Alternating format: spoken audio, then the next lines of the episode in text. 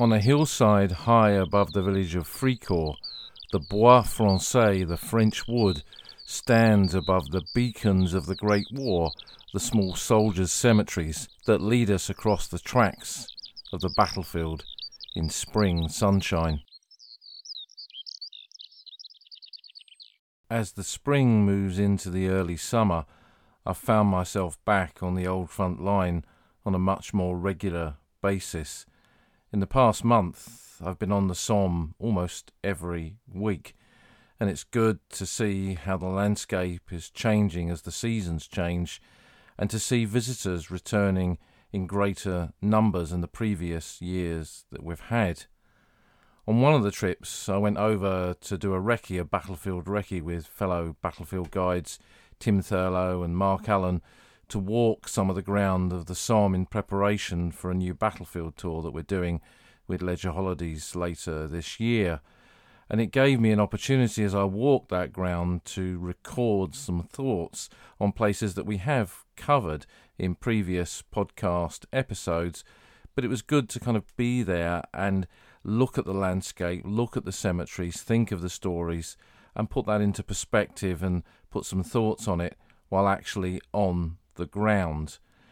And I've tried to do this before with some sound issues, which some of you have picked up on in previous podcast episodes, but I think we've solved that now. Thanks largely to our podcast supporters who support via Buy Me a Coffee and Patreon. It's given me using the money that we raise through the supporters to buy the right kind of kit to do this properly. And that's also enabled me to record, edit, and put out the first Battlefield vlog, a video podcast, really, where I've walked part of the grounds around Hawthorn Ridge and told that story of dear Eric Heaton, young officer of the Middlesex Regiment who fell there on the first day of the Battle of the Somme. And that first vlog went out this weekend. It's had a good reception. I really thank all of you who've listened to it. It's on the podcast website for you to go back to and watch again or watch for the first time if you've missed it. And I hope certainly to put out more of those going forward. I think that the the video podcast, the vlogs add something to what we do here. The main core of this is of course this podcast, but I think having a visual side to it as well really gives it another dimension and I certainly as I say hope to explore that on a more regular basis. For now, we're going to put on our virtual boots and pick up our virtual pack and head down those dusty lanes, those spring and early summer lanes of Picardy, and walk that grounds from the area near to the town of Albert up to the Bois Français, the French wood, which overlooked the village of Fricourt, and across to Mansel Copse close to Mametz.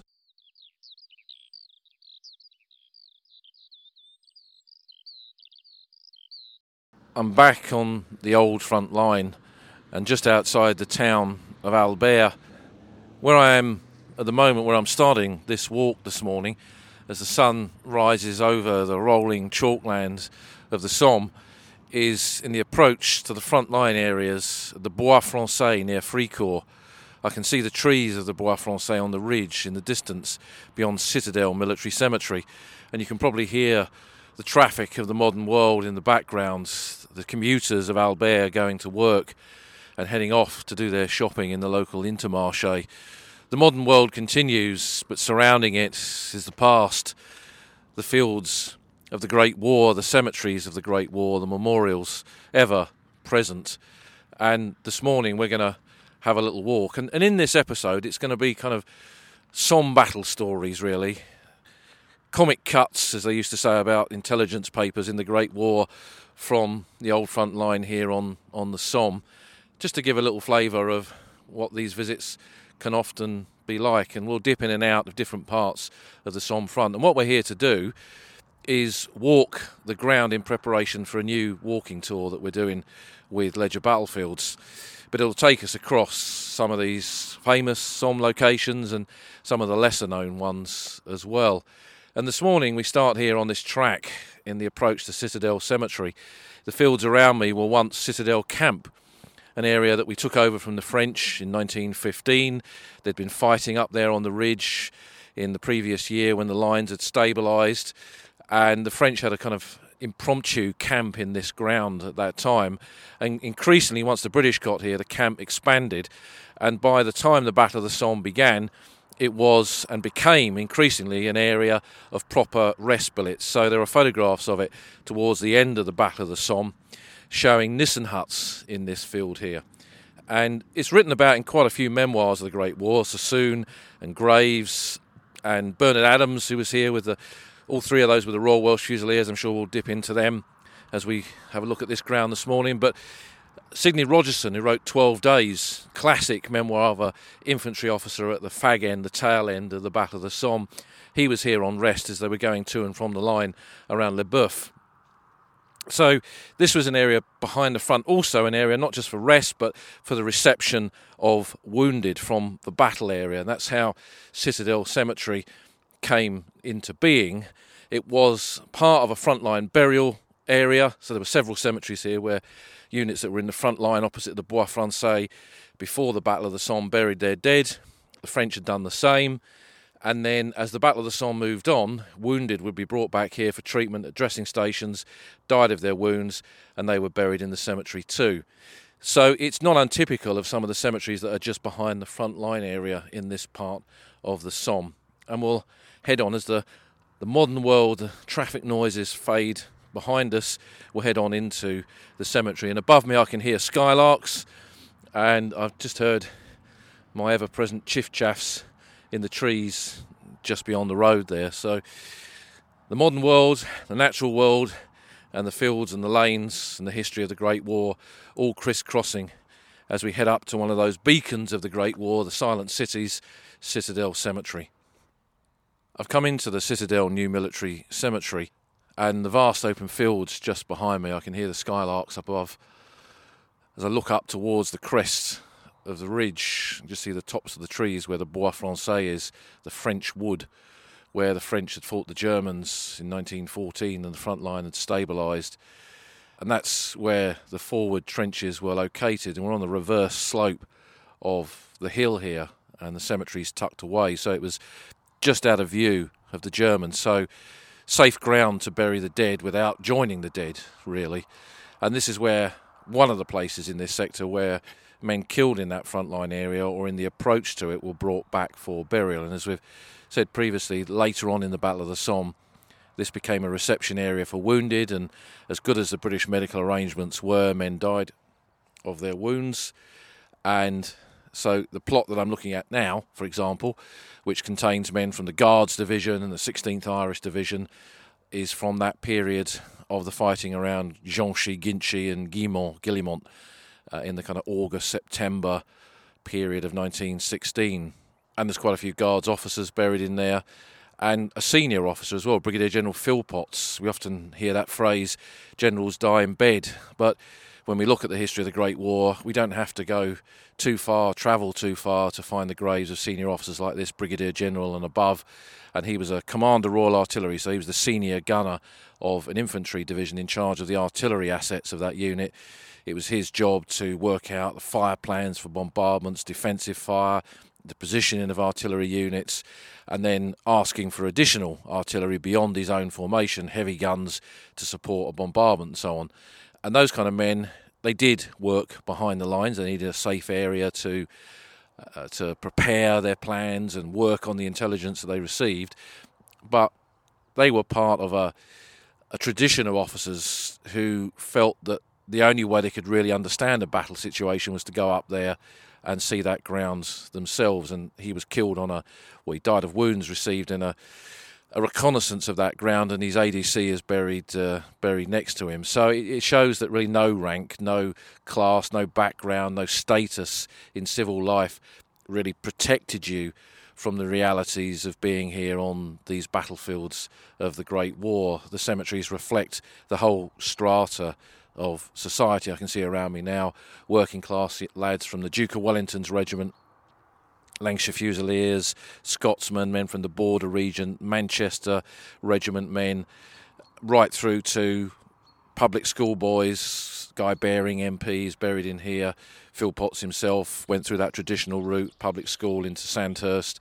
So it, it kind of shows that these cemeteries reflect British society at the time of the Great War. And in that, you know, when I come to them, for me, they're not just places of memorial. They're not just where heroes rest and all, all those kind of phrases.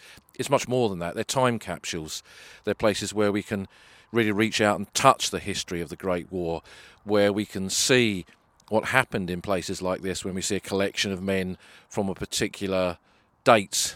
And then when we look at the backgrounds, we can see the sort of men that joined the forces and, and where they came from, the factories, the mines, the agricultural land of Britain and it reflects all of that as well. So that's the fascination. I think it's the people of the Great War, the men and the women who served, and the repercussions of the deaths of soldiers buried in cemeteries like this. And it connects us as well to the men who survived, because most men survived the Great War. They weren't all killed. When we come to the battlefields today and we see these cemeteries, it's easy to think that no one came home, but the majority came home. But it does connect us to those veterans as well because the men who survived, they buried their comrades in cemeteries like this. They never forgot that. The interviews that I did with veterans in the 80s and 90s, they'd often reflect on the comrades that they'd lost. And later on in this walk, we're going to get to a cemetery where the mate of one of the veterans that I interviewed is buried, and we'll talk about that. And I think it connects us to them as well because we come here now, that generation has gone, but it's still connects us to them when we think that men once stood here in groups, in sections, in platoons, possibly even companies, and a much beloved comrade was laid to rest in one of these simple soldier cemeteries just behind the lines. And those men never forgot that. That name that was on a cross then, that's on a headstone carved in stone now, they never forgot it. And I think it's part of our duty to not forget that too. And I think that is one of the many things that we get when we come to cemeteries like this. We've walked further up towards the ridge line, and I can see the trees even better now of the Bois Francais, the French wood, just ahead of me on the crest of the ridge there. That's where the front lines were located. And I'm on a track between Citadel Cemetery and that front line, former front line area. There's a lot of mine craters in the wood there from uh, the static period of trench warfare that was here in 1915 and early 1916 when initially the French and the Germans were blowing mines and then eventually tunnellers from the Royal Engineers 183 Tunnelling Company was very active on this part of the front. And when we walk up this track, and there's a the battlefields are ever changing. You know, we know that when we visit these places. And there's a new system of tracks here that's moved the track from one side of Point 110 New Military Cemetery that I'm in now to the other side. So the landscape changes, but it still has that resonance of the battles of more than a century ago. And here there are two .110 cemeteries, .110 new and .110 old. .110, 110 metres above sea level, one of the contours on the maps here. And these were on a reverse slope away from the front line area, so again, safe enough to bury your, your dead without being shot at or spied on observed by uh, by the Germans, and these are kind of regimental burial grounds, battalion burial grounds from the units that held the line here. And as you walk up from Citadel, and they're much smaller cemeteries, so Citadel's what about just over 350 burials. These are much smaller, around about 100 or so, and they're all known, they're all identified because they were buried here by their, their comrades, and they reflect not the big battles that took place on the Somme in 1916, but those quiet periods and the lead up to it from 1915 through to the months before the 1st of July. And here at Point 110 New is a row of graves of men from the 1st Battalion Royal Welsh Fusiliers. Now, this is a heavily written about battalion. There were three authors up here, two of them significant 20th century writers who witnessed what happened here in that quiet period before the Somme. And one of those was Siegfried Sassoon, the other was Robert Graves, and the third was Bernard Adams. Sassoon wrote memoirs of a fox hunting man and memoirs of an infantry officer that cover this period. Graves eventually wrote his memoirs, Goodbye to All That. And Bernard Adams, the lesser known one of the three, wrote Nothing of Importance, which is a really fabulous memoir. He was wounded in the lead up to the Battle of the Somme, and when he was recuperating from his wounds, he wrote the manuscript that became that book that was published during the war and then eventually republished and has been republished since. And we'll put a bit of a lead to that onto the podcast website. But those three memoirs, written from the perspective of officers, of course, give us a bit of an insight into this part of the line in that quiet period. And, and the title of Adams's book, Nothing of Importance, reflects the nature of what happened here. This is not the headline battles of the Great War. This is the day to day activities of trench warfare that don't really appear in the big histories, but nevertheless reflect the experience of soldiers who served on parts of the front like this throughout the four years of the First World War. But in all of their memoirs, they mention an incident here in March 1916 where the battalion had been in the line for a while. It was a quiet sector. There were still raids and shelling and trench mortars coming over and all that kind of stuff. But they had not suffered that many casualties. And I think it was the adjutant said one day, Do you know what? We have not suffered any officer casualties since we've been here. And he realised what he'd said. He tempted fate, and they all rushed to touch wood in the side of the trench for a bit of luck. And within a couple of days, three of them were killed. Tracker Richardson, one of the company commanders, he'd been out since 1914. Captain Richardson, his grave is in here. He had taken part in the Christmas truce in 1914 up in northern France, not far from Bois Grenier. And David Thomas, who was much beloved by both Siegfried Sassoon and Robert Graves.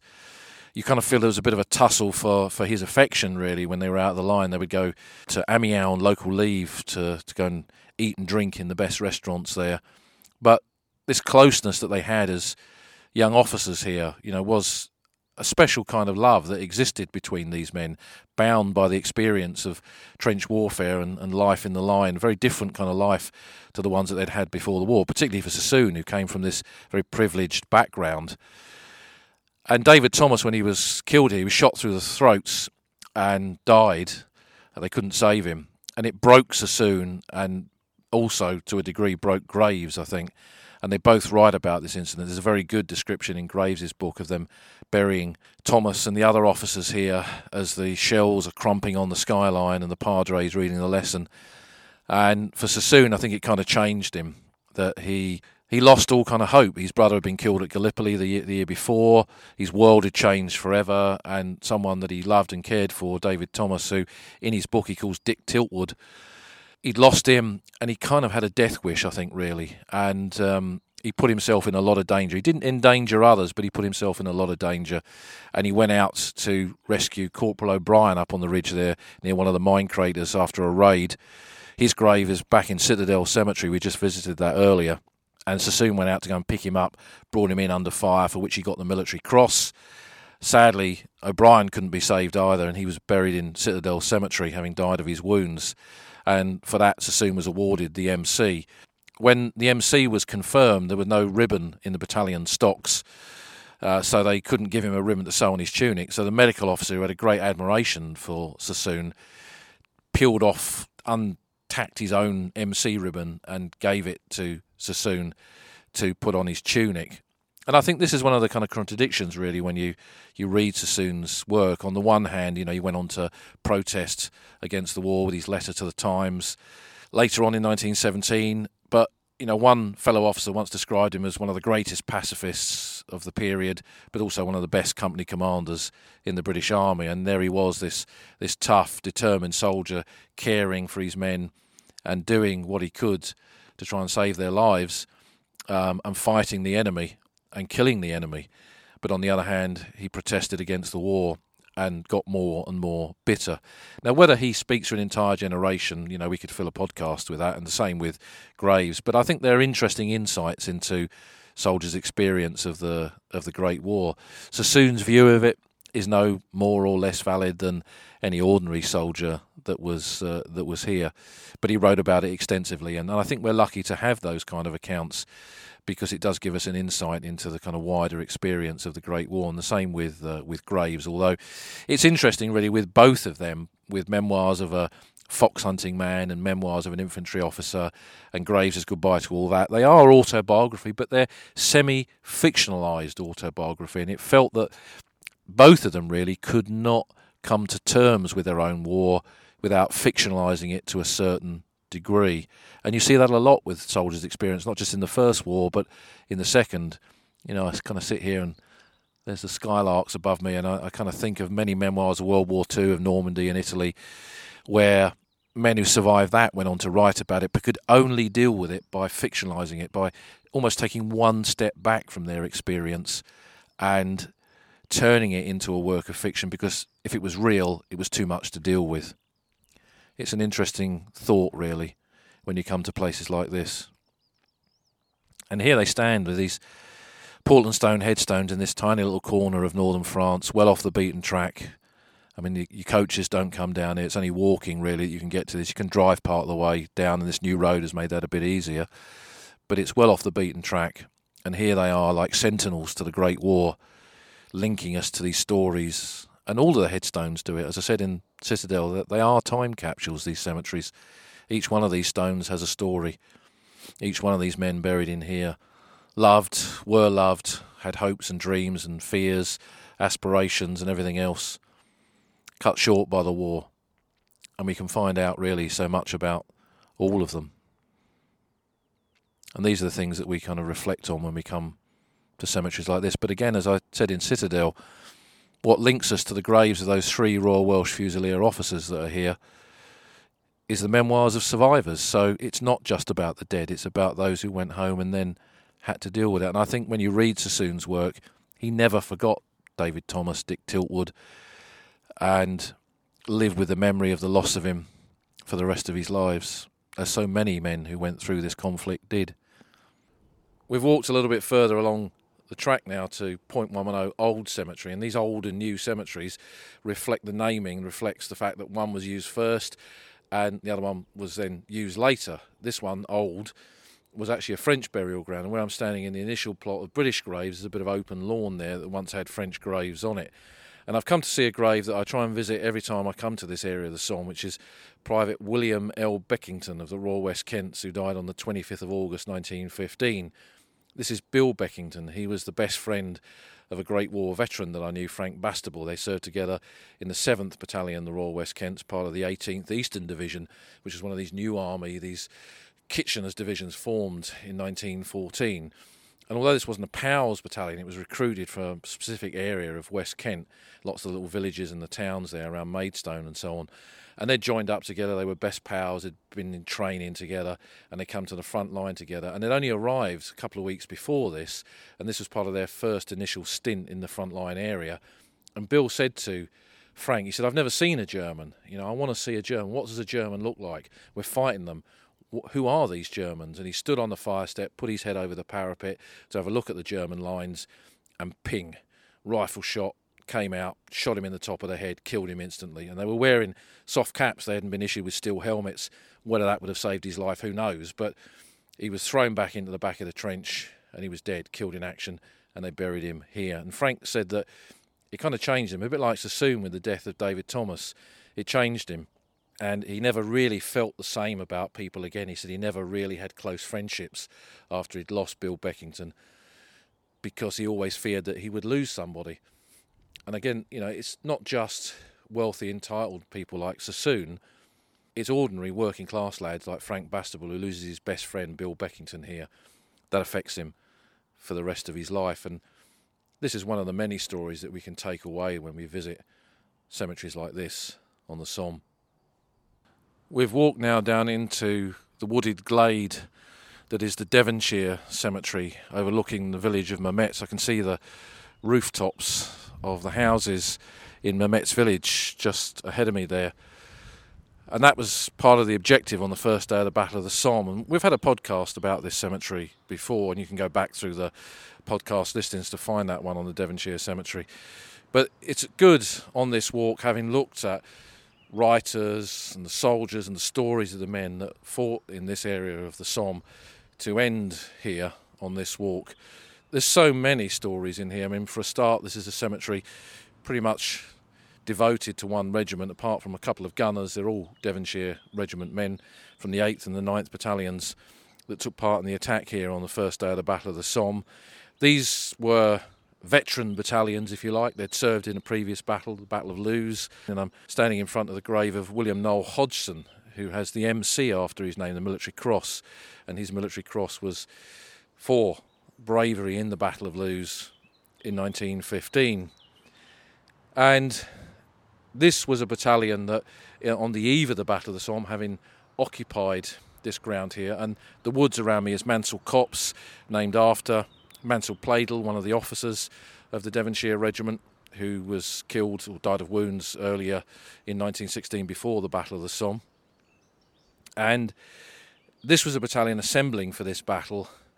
And I think amongst the officers there was a degree of pessimism. I bet if you've been in a battle like they had been, and you were told you know, before the Battle of Loos that it was going to be a walkover, a cakewalk, whatever phrase they used, and then it wasn't, and then you're told that again on the eve of the Somme, you're going to be a little bit sceptical, I would guess.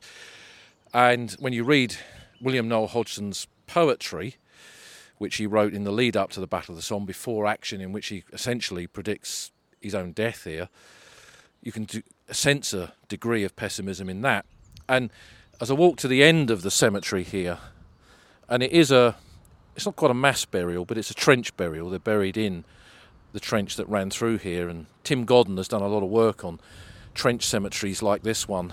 Uh, his dissertation looking at this is really fascinating, and we've had Tim on the podcast talking about that before. And we come to the end, to this collective grave at the end, in which there's a number of officers and men of the Devonshire Regiment, including Captain D. L. Martin, Duncan Lennox Martin, and he's that fascinating character who. What was he really before the Great War? Was he a member of the intelligence services, travelling around different parts of the world? Was he an artist? Who was he? And he made a plasticine model of the battlefield here and predicted that if this machine gun and that machine gun and that machine gun were knocked out, then if they advance into that ground, they'd be hit by that machine gun fire and they'd suffer casualties. And he was proved exactly right uh, when he and so many of the men buried in this cemetery were killed. So we've got that story, and he's connected to Second Lieutenant Rayner from Wadhurst in Sussex, who's buried a bit further up. Rayner's father had owned a shop, had business in London, of which Martin was somehow connected to that. It's a curious story. You know, what brought them two together in that way, and they ended up serving in the same battalion. And Martin and Hodgson killed advancing down the slopes. There's some rapeseed in the field behind me there. Sunshine coming across the crest of the ridge. I can hear the birds in the background. That's where Hodgson and Martin were killed, and Rayner got across no man's land and towards and into the German trench area and was killed in the fighting there. And then this cemetery was made by bringing in the dead from the surrounding battlefield to be buried here afterwards, creating not a unique cemetery because there are other trench cemeteries, but certainly here on the Somme, a very poignant place to come to, to visit and see the Devonshire Cemetery. And originally, as part of the burials that were here, there was a wooden placard that read, The Devonshires held this trench, the Devonshires hold it still, and that's now perpetuated in the memorial by the main entrance. And the whole site is kind of part of the history of the Great War because when you walk up the path, up the steps into the cemetery, you're following the line of the trench. And Mark and Tim, who are with me, they were just looking at Linesman, the digital trench map system and matching it up with that and seeing that, yes, indeed, that pathway into the cemetery follows the line of the trench. So, again, this is one of those places where it's a beacon to the Great War, a cemetery like this. There's the stories of the men. There's the fact that it sits in the modern landscape surrounded by the natural world. And then there's the aspects of the landscape of the Great War that connects into it as well. And I think that's what makes visits to place like this again so fascinating.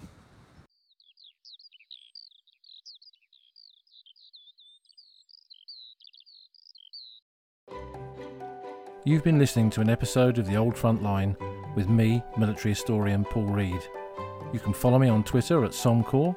You can follow the podcast at Old Frontline Pod. Check out the website at oldfrontline.co.uk where you'll find lots of podcast extras and photographs and links to books that are mentioned in the podcast.